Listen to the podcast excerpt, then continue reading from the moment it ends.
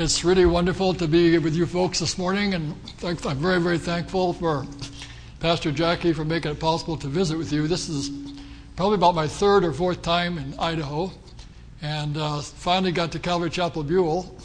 So I guess we saved the best to last, right? So anyway, uh, looking forward to sharing with you today and tonight, tonight about the dinosaurs, which are really important because uh, the children, all of all ages, like to learn about dinosaurs, and, but all the information is from an evolutionary point of view that they lived millions of years ago and evolved from lower reptiles, neither of which is true. So if you'd like to come out tonight, you'll learn the real history of dinosaurs. It'll be real helpful to explaining to your friends, to know yourself, and uh, for your children and grandchildren. And uh, they, it's a really wonderful study because they're actually mentioned in the scripture. They're not only mentioned, but they're one of the six mega groups of God's original creation. So they're very important. They have uh, probably, at least right now, conservatively speaking, identified 340 species of dinosaurs. So this is a mega group. So, anyway, tonight, uh, this morning, uh, before we start, for your ongoing education, for yourself, your children, your grandchildren, I just want to mention that after the service, we have a few things out there for education. We have a couple DVDs uh, Scientific Evidence for Noah's Flood, one on the dinosaurs. And then I'm thankful to introduce my book, which I've been working on for many, many years. It got so big we had to divide it to two volumes. So the second volume will be out uh, in about a, a month. But this is Science versus Textbook Evolution. And what it does, it addresses all of the, these two volumes will address all of the evolutionary propaganda in the high school books that are used in, throughout the United States. In Idaho. What they'll, be, what they'll be teaching your kids this year in Idaho is in this book right here. And this, this particular book covers the fossil record. They tell the children, that, like today, you can see, well, we have invertebrates, we have fish, we have amphibian, we have reptile. We don't have anything in between. There's no evolution going on today. So they say, well, it happened millions of years ago. So since they think the fossils occurred millions of years ago, they Darwin predicted that transitional fossils, that is, creatures halfway between a crab and a fish or a fish and a frog, would eventually be found. So they tell the students the fossil record supports evolution. It shows that life evolved over millions of years. So they have all the categories. They go from bacteria to, um, to invertebrates, invertebrates to fish, fish to amphibian, amphibian to reptile, reptile to mammal, mammal to apes and monkeys, to ape men and to humans. That's their theoretical ladder. So we trace their entire ladder here in the fossil record. And we quote from the textbook, the high school textbook, Holt, Rinehart, Addison Wesley, Prentice Hall. And on the next page, we provide the evidence against it. And when I provide evidence against it, I quote from authorities all over the world who are university professors and university teachers and writers of science, Scientific American, Discover, Nature, all these top evolutionary magazines in biology. And the authorities that I quote against the high school textbook are themselves evolutionists. And the reason that works out is because when you they can say this stuff is propaganda because they believe it happened. But when you talk to a person who is his PhD is in fish, then you talk to him, uh, they have to report what is true, and they have to report that there is no fossil evidence showing the origin of fish from invertebrates. But what they're saying is, in my particular area at this particular time, there's no evidence that show that invertebrates, invertebrates evolved in fish. But I believe in the consensus. I believe in evolution. So they're loyal evolutionists, but they just admit in their particular category there is no evidence. So we quote from every category, and they all say the same thing. Okay, let's go with today's. Scientific evidence knows what. And if we could just get at least maybe one of these first lights out up here, that would help. Uh, that good. good. All right. First, next, just watch my point and we'll just do it. This is what God said. God said, God made the beast of the earth after his kind, and cattle after their kind, and everything that creeps upon the earth after their kind. And God saw that it was good. So God is telling us that He created every basic kind, like the dogs, cats, deer, with a genetic code that would cause them to reproduce their own kind indefinitely, and that's all they can produce. You can have variation. So we have 37 varieties of flying squirrels, but they're all flying squirrels. They're not half weasel, let alone half reptile. We have uh, 24 species of ladybugs. They all look the same, just different colors, different species, but they're all ladybugs. We have, for your encouragement, we have 3,000 species of mosquitoes. But they're all mosquitoes. So even though there can be variation within a species, because God knew the long haul, there would be capacity to adapt to different environments. So now we have polar bears as well as pandas. But they're all bears. And then, because of the problem of sin, original sin, Cain killed his brother and it got worse. God brought a flood of judgment upon the earth. And God, and behold, I, even I, to bring a flood of waters upon the earth to destroy all flesh, wherein is the breath of life from under heaven, and everything that is in the earth shall die. So God brought this great flood of judgment upon the earth. The geologists who deny that, as you'll see in a minute, really don't care whether it was a, flood, a great flood or not. It doesn't make a difference. What they do care about is that it was a flood of judgment. That's what they want to get away from. That's why they deny that, that there was a global flood. So the flood came upon the earth, as God says. It lasted about 371 days, approximately six months in developing and six months in going off. And it left behind some very convincing tracks to demonstrate to us that there was a flood of judgment in the past. First, sedimentary layers all over the world sandstone, siltstone, mudstone, limestone, etc. These are the results. Sedimentary rocks are deposited out of water. Igneous rocks come from volcanoes, sedimentary rocks are deposited out of water. So it means water flowed across the United States in vast quantities and across the world, de- developing these sedimentary layers of rock. Okay? Then, in addition to that, fossils are all over the world. These were caused by Noah's flood as well. Fossils are creatures which most of the creatures, especially humans, which are fast, can move in the time of flood higher ground, simply drown and with all the brush and timber disintegrated in the, in the water and decayed away during and after the flood. But a lot of creatures, precious few humans, a lot of creatures were buried. And if they're buried, then they can be fossilized because they can be changed into fossils, which we'll get to in just a minute. Okay? Now, Charles Lyell came along in 1830. He's a lawyer and not a geologist.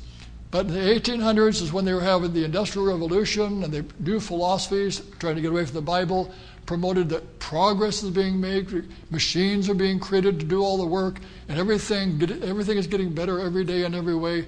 So, and plus the immorality among the higher classes and the middle classes of England and France was very uh, taken much more license than they were, uh, could do so under the Christianity. And Christianity, you know, ruled the world then. That's why we have Christendom. They were the Christian states of Europe.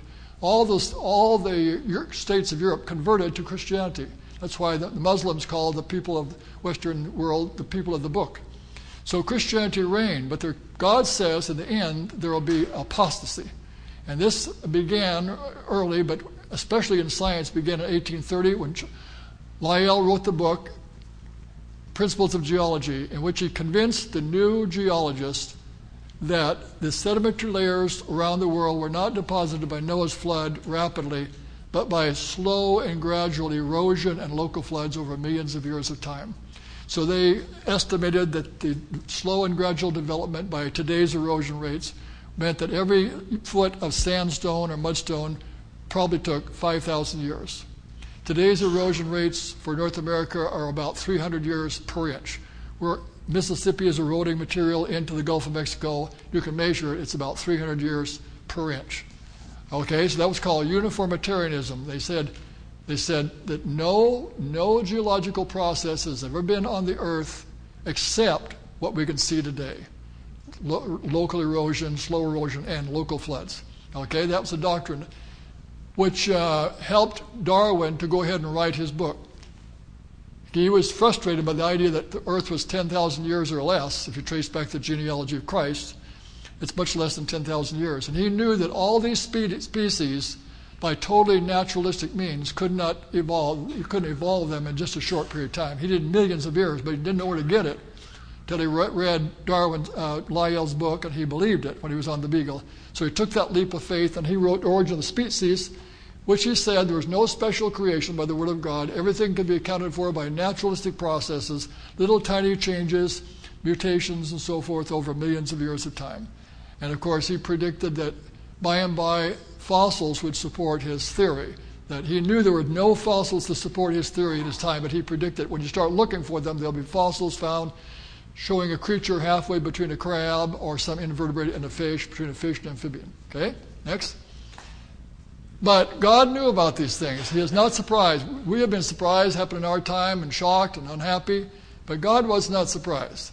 So he actually prophesied through Peter exactly what had happened that the, that the theory of uniformitarianism would come along, denying the flood, and the theory of evolution would come along, denying special creation. Here's the words knowing this first. Knowing this first, that there shall come in the last days scoffers, walking after their own lust, and saying, Where is the promise of his coming? That's a challenge to the second coming of the Lord. They know that Christians are all over the earth believing in Jesus came and died for their sins and rose from the dead. They also know that Christians believe that Jesus is coming back to establish his kingdom to judge the earth. And they are saying, in the last time, since Jesus didn't come in 1000 AD or 1200 AD or 14 AD, well, he's not going to come at all. Where is the promise of his coming? But they base their argument on two points that they think are scientific. Notice what they say here. For since the fathers fell asleep, that's the original people, all things continue as they have from the beginning of creation. God said he created the heavens and earth in six days. And on the seventh day he rested, which means the creation stopped. There are no creation processes going on in the world. There are no processes by which you could study how the earth began because those processes stopped on the sixth day. But they believe evolution by naturalistic processes continue indefinitely. They began millions of years ago, 4.5 billion years ago, and they evolved little by little, each little creature, little new changes, and they're going to continue indefinitely. So they say, for all things continue as they have from the beginning of creation by naturalistic means. Now, God also says, go ahead, next. For this they are, willingly are ignorant of, that by the word of God the heavens were of old, and the earth standing out of the water and in the water.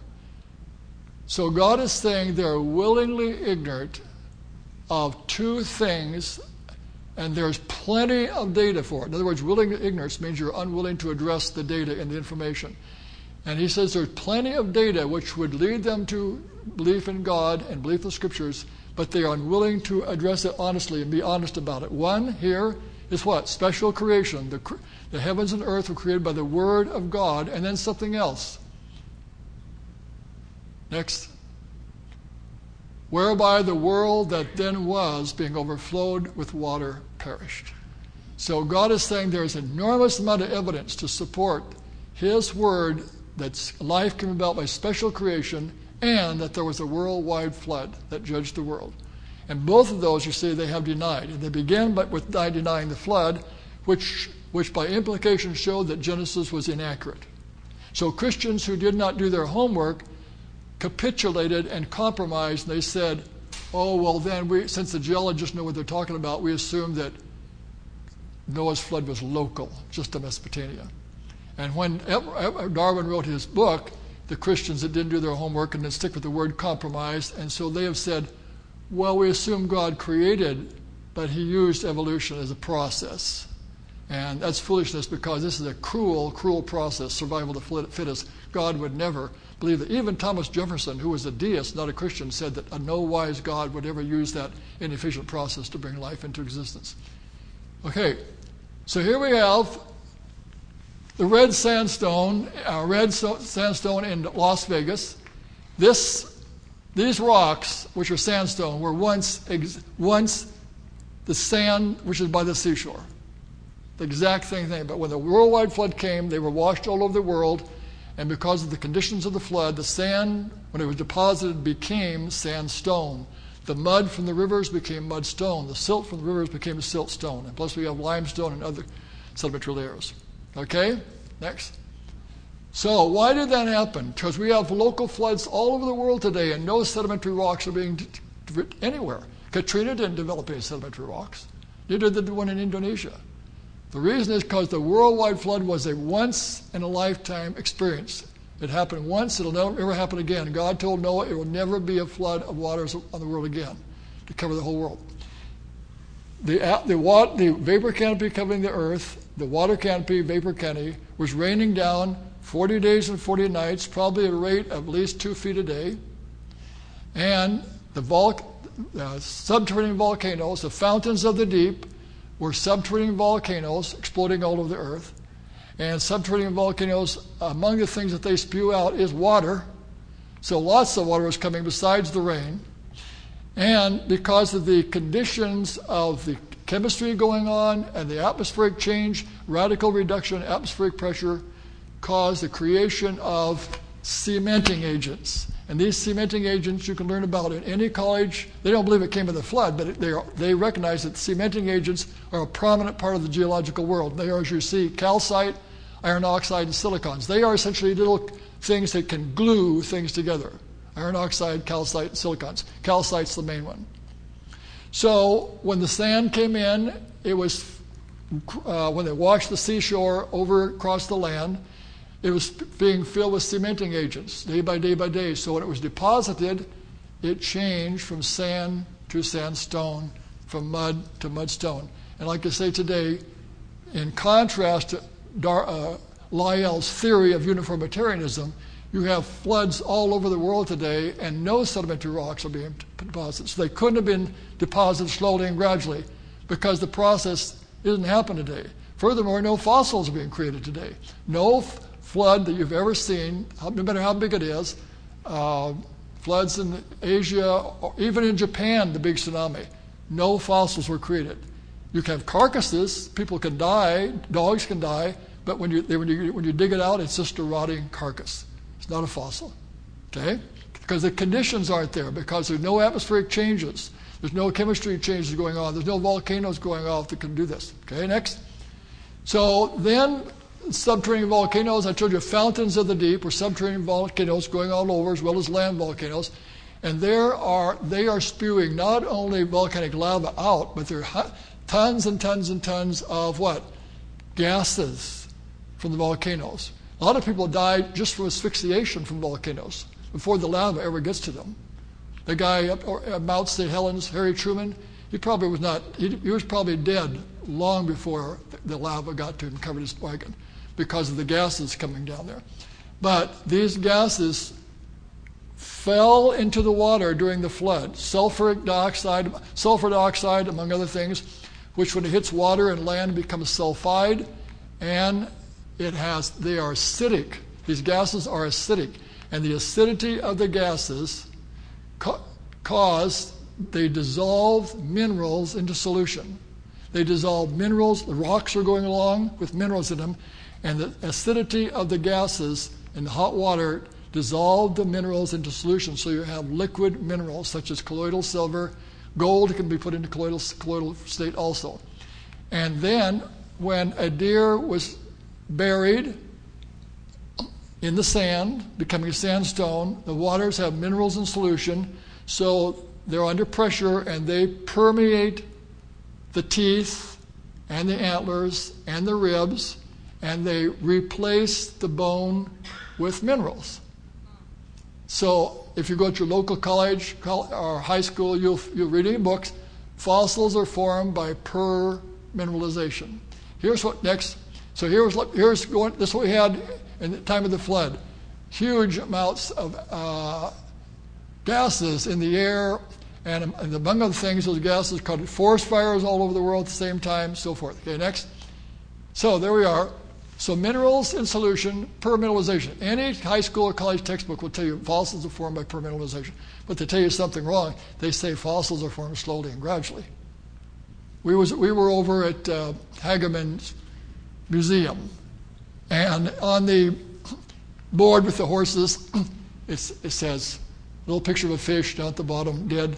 It said the fish slowly died and slowly sank to the bottom in the sand. And then slowly and gradually, even, even over millions of years, it becomes covered really by sediment day by day until it becomes a fossil. Well, fish in the ocean do not fall to the bottom. They are eaten before they get to the bottom. They're eaten, and what falls to the bottom is the little last of the carcass uh, uh, of, of, of bone, And even the microorganisms eat that, and then they go back in the soil very quickly. Just like today's animals are dying all over the world today, but they're not becoming fossils. Scavengers eat them, carnivores, carnivores, and then the microorganisms, and then they go right back in the soil. They're biodegradable. Biodegradable. So, next, to, to emphasize that, we'll quote from some scientific sources. This, this shrimp was recently found, and uh, shrimp is flesh, isn't it? Okay, so this shows how fast it was covered by sediment and fossilized, not slowly and gradually over 17 million years. Next, watch. The muscles, not the muscles, were preserved by a what? Combination of acidic waters and a low oxygen content as the animal was buried rapidly. All the animals or fossils had to be buried rapidly or they would have rotted away. That speaks of catastrophism on a global scale because these animals are all over the world. We have things so tiny. We have three mites, three mites clinging to a feather. Now, what do you think the lifetime of a mite is? And yet they're perfectly fossilized. Okay, next. So the question is then, with regard to these sedimentary layers, what's the best explanation? Local floods over millions of years of time, or a global flood in a short period of time? Well, fortunately, we have three witnesses to this. First witness is God. God has told us specifically in Genesis what he did. And he's, whether people believe it or not is inconsequential, but it's on record. You know, it's like your driver's license thing. Uh, if you don't read it, then you're going to disobey the rules. The cop's going to pull you over, and you say, "I didn't know that." He says, "That's your problem. You had to take this test. You're responsible." So God has put it on record. He did it. He put it on record. But also we have human witnesses, and we have the earth as a witness. God, Job says, "Speak to the earth, and it shall teach thee." Okay, let's first look at next some human witnesses. So here we read with regard to Egypt. In this regard, we are reminded of the sacred sermon, a Hermetic text of Egyptian origin. This is ancient Egypt that speaks with awe of lordly men devoted to the growth of wisdom who lived before the flood and whose civilization was destroyed. So long, thousands of years before there was any evolution argument, the ancient Egyptians have texts, religious texts, that talk about people who lived before the flood. Okay? Now, they go on to say this. This is the old, probably one of the oldest cultures in the world. Next. With the deluge tradition, the Egyptians connected the commemoration of the dead.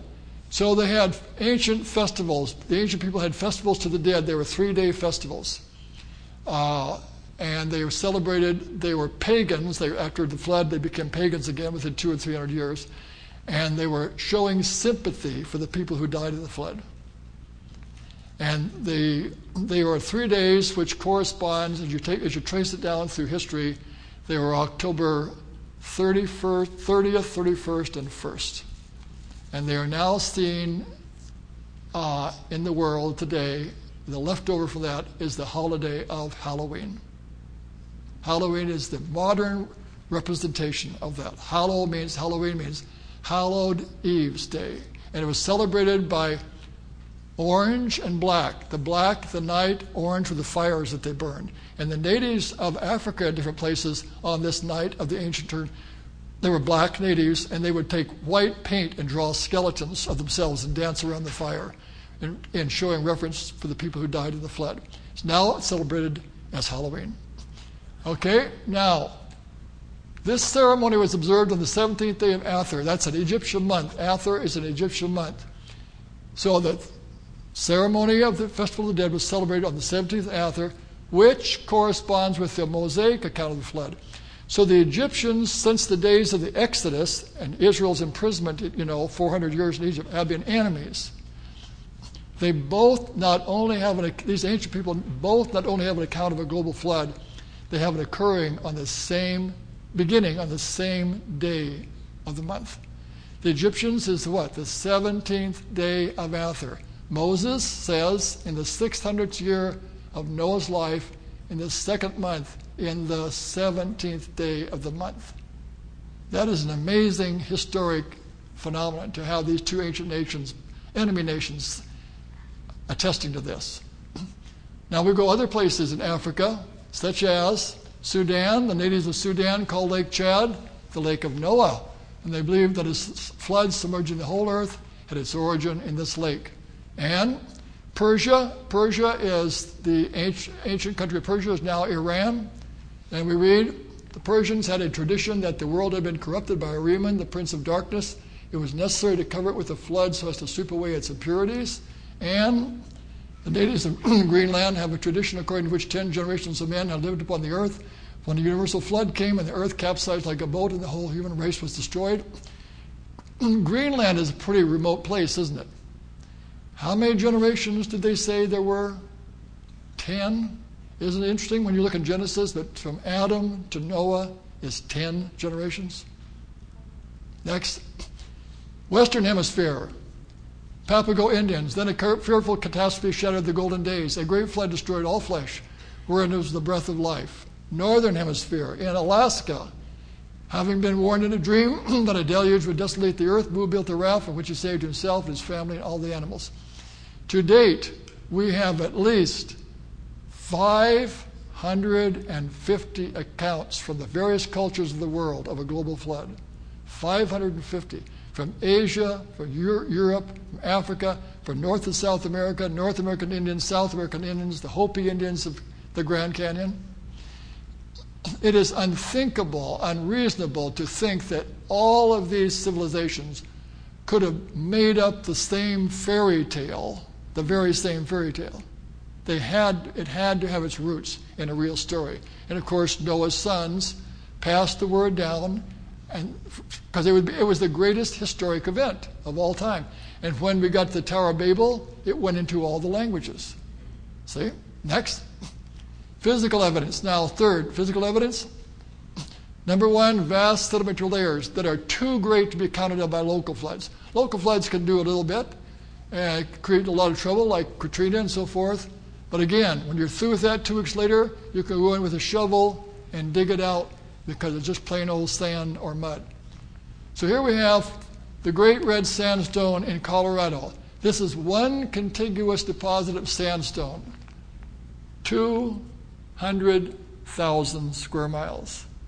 Obviously, local floods from Colorado River or Mississippi or whatever could not have done that. Furthermore, see how deep it is and thick it is? This had to occur at one event because otherwise there'd be, there, if they it just went two feet, then there'd be forests growing on top of it, just like there are out here, in your barren area with sagebrush. But you see, there's no area of paleo soils, ancient soils at all. It was contiguous. Next. So here's the Grand Canyon. The Grand Canyon is one of the best places to see sedimentary layers. It's mostly sandstone and uh, limestone. So, uh, as you know from reading the books that you have in high school and college and going down there yourselves, that all these layers are been identified. You see the red one up there, it's called the red wall limestone that goes all the way to Las Vegas. And down below, the one on the bottom is called the Tapeats, Tapeats sandstone. And there's others, which we'll talk about. But they've been measured for years and years. They have charts and so forth. Well, What is important is not whether or not the Colorado River carved that canyon. What is important is where did these sediment layers come from? What caused them? Now, suppose you and I are down in the middle of that canyon in a, in a, in a lifeboat. We do, they do it all the time. ICR takes people down that.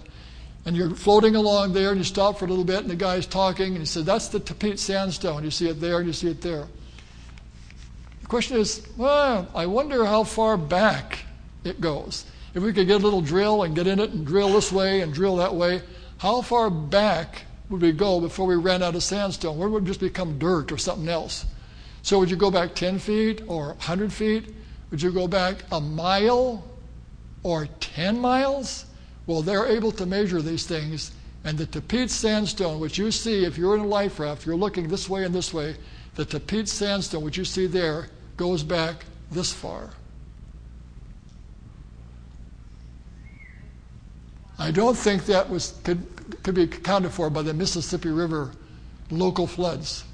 That is one contiguous deposit of sandstone. So nothing but a global flood could do this. Then on top of that, we have the St. Peter sandstone, which we'll look at. St. Peter's sandstone is the brownish color, covers all of the United States and clear up into Canada. That's also one contiguous layer of sandstone. And there are books which show these uh, Schuchert's books on geology. It's just phenomenal to see. They're all they're known as contiguous layers. I mean, they're deposited at the same time. Next. Coal is made of compacted plant material. Next. It takes 20 feet of compacted plant material to make one foot of coal.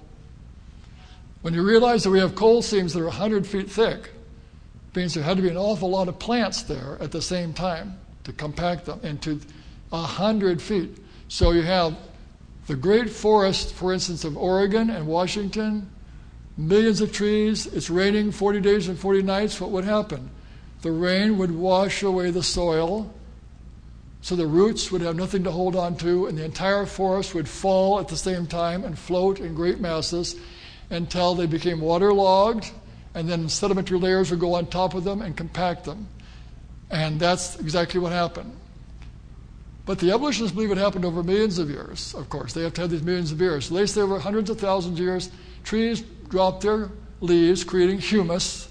And then over hundreds of thousands of years, the humus next solidified into peat bogs, like this in Ireland.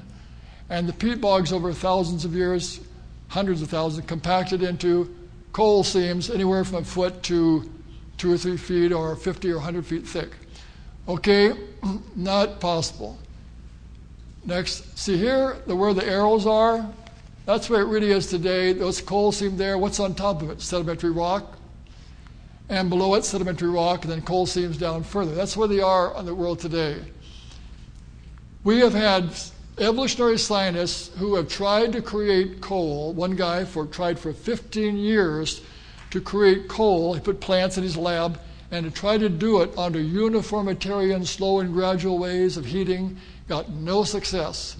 One day he did a serendipity experiment. He put the plants under pressure, and the plants became coal in four hours. Wow. And Oregon scientists had done the same thing with the clippings of hay up in Oregon and written it up in the Geological Magazine.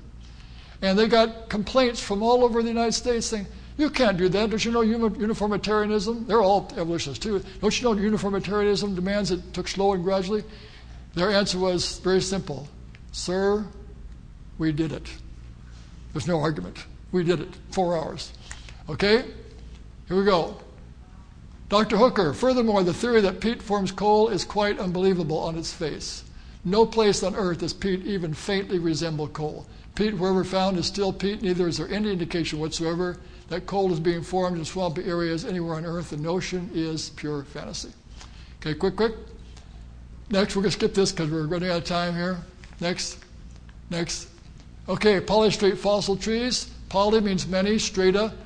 So here we have flood coming along, laying down a layer, then another layer, another layer, another layer, another layer. So we have many strata. We have many places on the earth where there's one tree going through all this strata, polystrate fossil trees. So if, really, they really formed at 5,000 years per foot, this tree would have had to be alive for 150,000 years while it slowly developed sedimentary layers at 5,000 years per foot to cover it. That's impossible. Next. Oh, I'm going to skip this too. I want to get on to the next thing quick, quick. That's it, right? Next.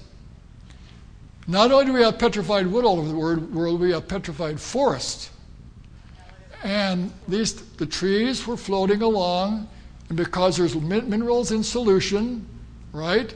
The minerals in solution permeated not only the animal's bones, but the trees, causing them to be petrified.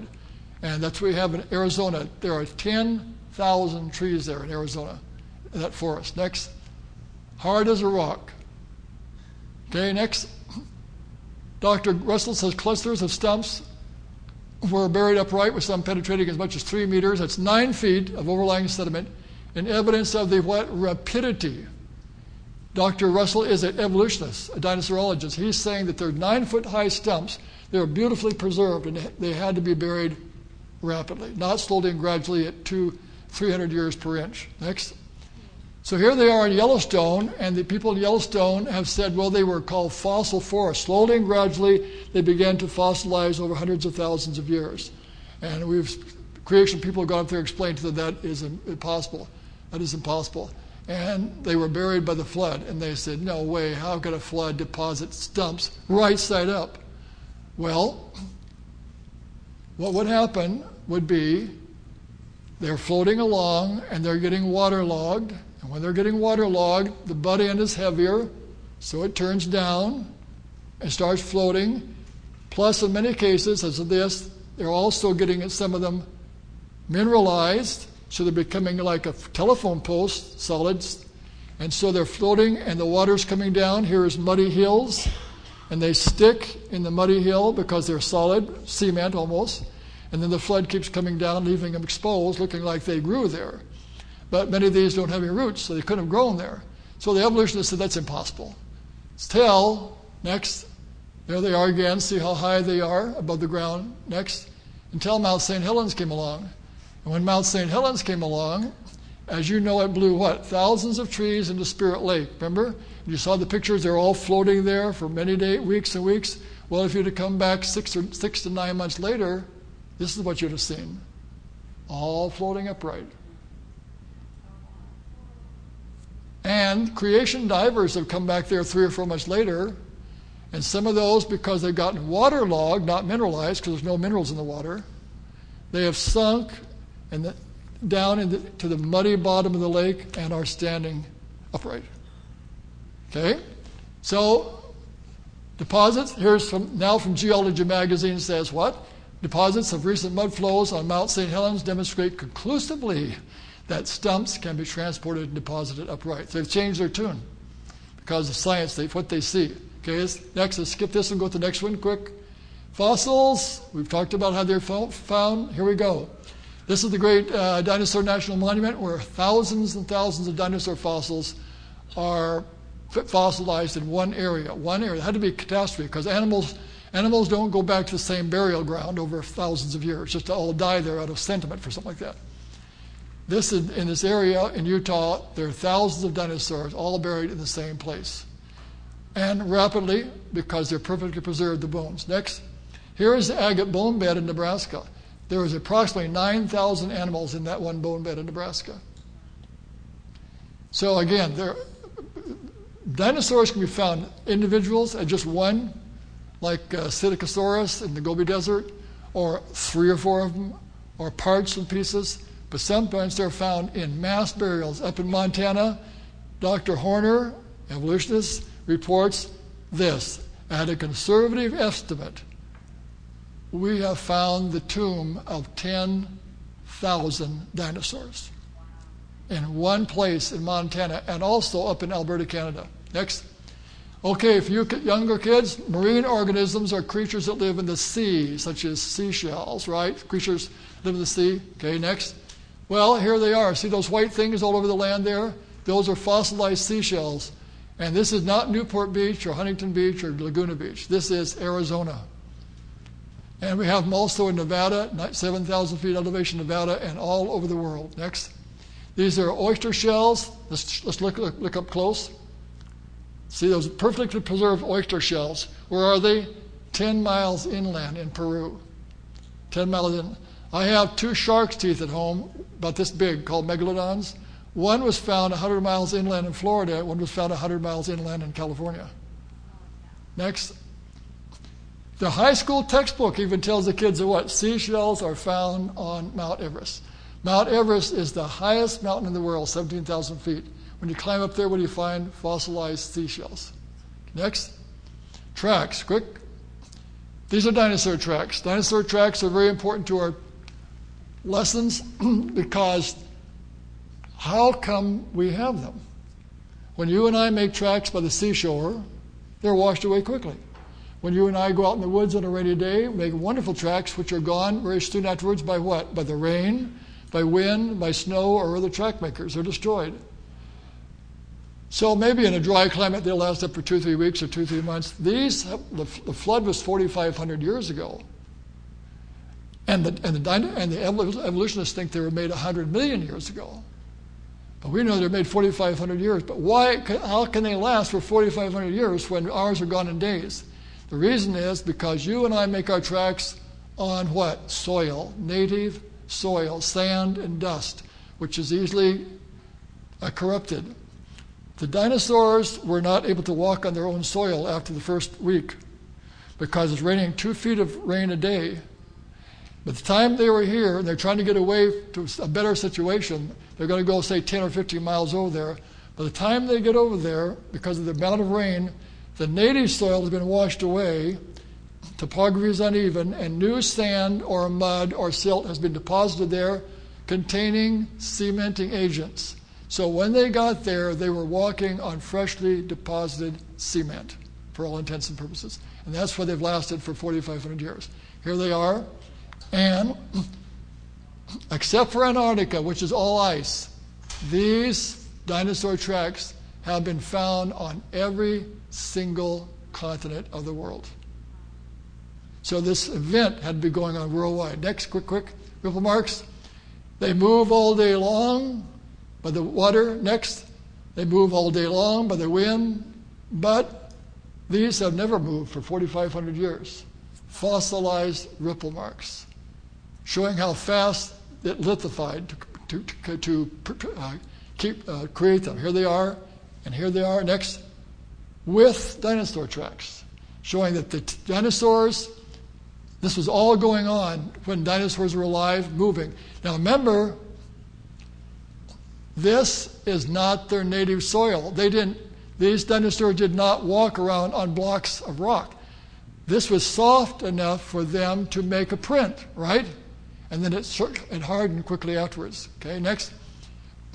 Evidence of rapid burial lithification. For your younger kids, lithification means when your dad makes a sidewalk, you probably saw him make a sidewalk, puts the forms, it's all gushy, he puts his sand and his stuff, cement in it, stirs it, it's all gushy. Pretty soon, within two hours, becomes hard. That's lithification, going from soft to hard. Okay, watch. Camarasaurus is the uh, best known dinosaur in the United States because so many of it, so much of its fossil has been found. Now we're going to quote from an evolutionary dinosaurologist. Next.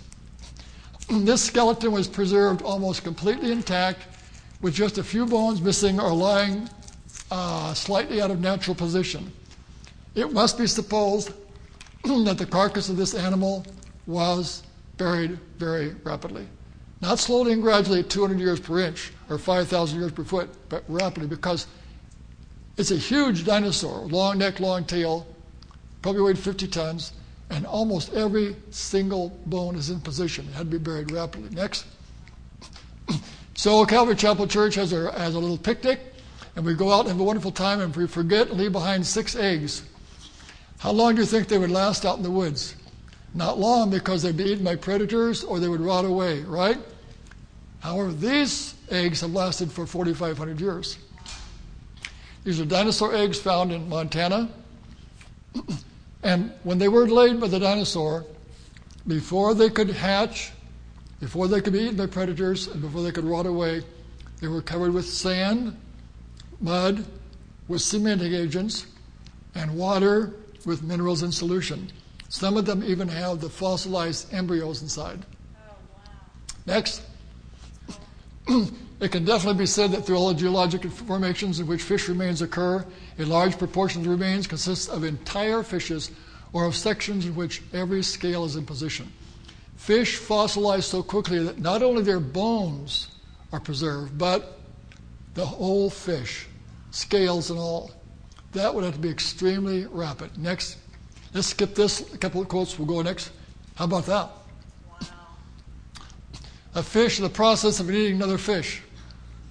Now, could that happen? If this, if this material really, fought, really, really and truly developed on the uniformitarian principles at 200 years per inch, that's what the erosion is today, could that happen? Will these fish stay in one place for 200 years for that to cover them?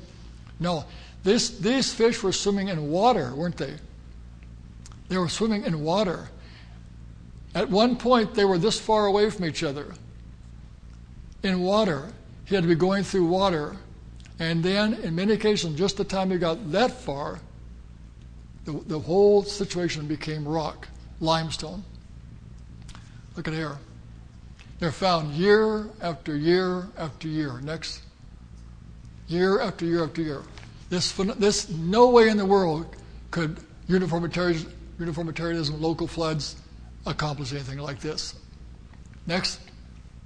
Ichthyosaurs are mentioned in Scripture as sea dragons, and we have different kinds mosasaurs, plesiosaurs, ichthyosaurs. Look how beautifully that's preserved.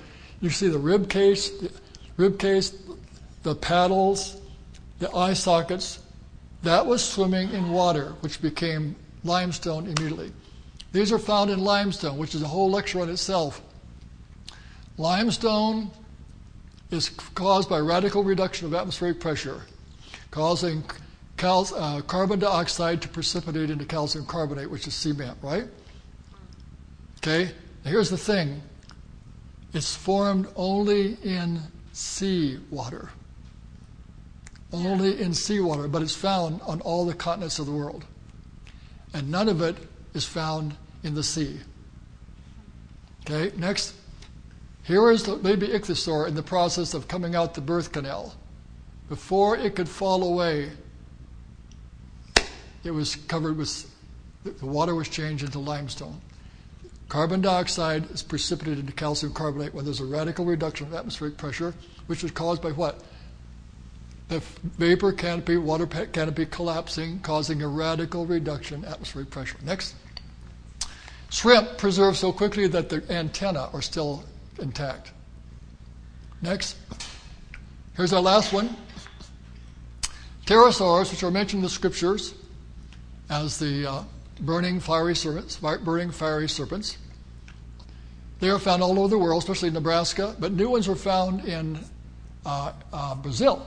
Let's look. The Araripe pterosaurs are miraculously preserved. When an animal died in the Araripe water, it was quickly coated with a layer of sediment, not slowly and gradually. How quickly the nodules formed is hard to say, but judging from the presence of fossilized muscle and sometimes even bacteria, on the skin of Araripe animals. It could have happened within hours. It says not only was the, the bones preserved, but the muscles, the skin, and bacteria. What do you think the lifetime of a bacteria is? Fossilized. So that shows you how quickly that had happened. Even these people who was Carl Zimmer is writes from an evolutionary point of view, but he's recognizing that these had to be buried rapidly or this could be preserved that way.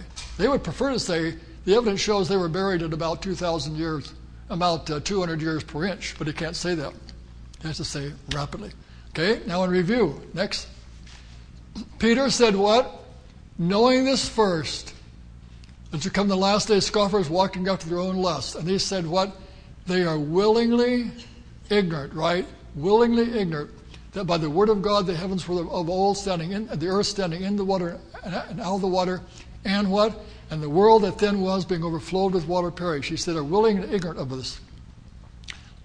Peter was telling us 2,000 years later that there was a global flood and the people who will deny it are willingly ignorant. See, remember, the ancient world, they didn't deny it. Egypt had these accounts.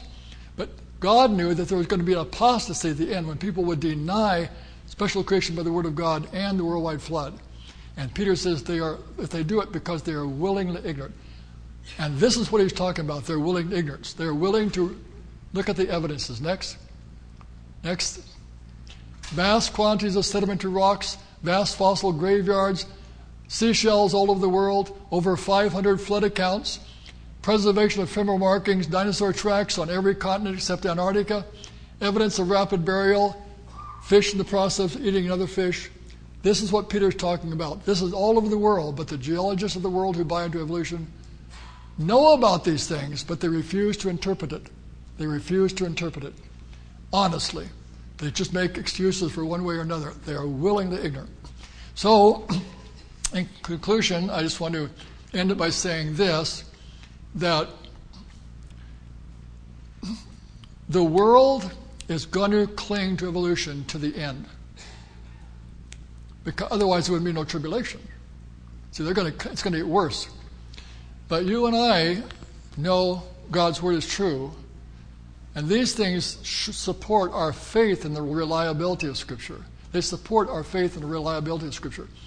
Lot knew that God was real, but he lived in a wicked society which didn't. Noah preached for 120 years and had no converts. But he stood fast because he believed God's word is true. You people, especially you teenagers and young people, as you go forward, the amount of evangelical Christians that believe the Bible literally is going to diminish. It's going to diminish. I hope that these things will help you, show, help you know that the facts, not the theories, the facts support God's word with regard to creation and worldwide flood. God's word and the worldwide flood. Each of us are lights in this world, and lights are only valuable when there is darkness. What is the value of what is the value of evolution to the secular world? Why do they cling to it? Because evolution eliminates the problem of original sin. When Adam and Eve took the fruit, that's the original sin. And all of us are part of Adam and Eve. We're all a part of them. The sperm has come down through all these ages. Your parents, your grandparents, who came all the way back to Adam. And so we all have a sin nature which has a willingness and ability to do both good and evil. Original sin affects us all. But if you believe in evolution, that eliminates the problem of original sin, which then eliminates the problem it, eliminates the necessity for redemption. See? If there was no original sin, there's no need for redemption. All we need is reason, the schools, the social programs. So I hope that this will be a help an encouragement to you that what God, we cannot see Christ coming back right now. We can't see heaven. We cannot see our salvation come to pass. Those are promises.